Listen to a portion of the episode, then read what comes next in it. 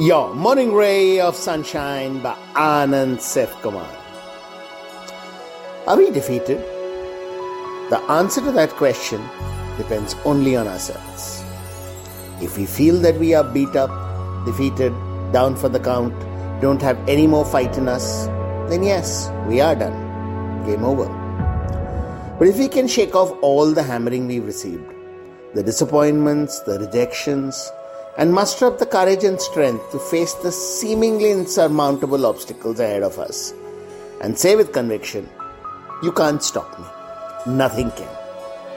Then come hell or high water, we are far from defeated. In fact, we are champions, winners, conquerors.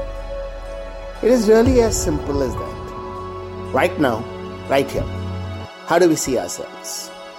How are we going to face the day and all that it brings? If we decide we are bigger and stronger than anything life throws at us, then we are unstoppable. Sunshine in your day.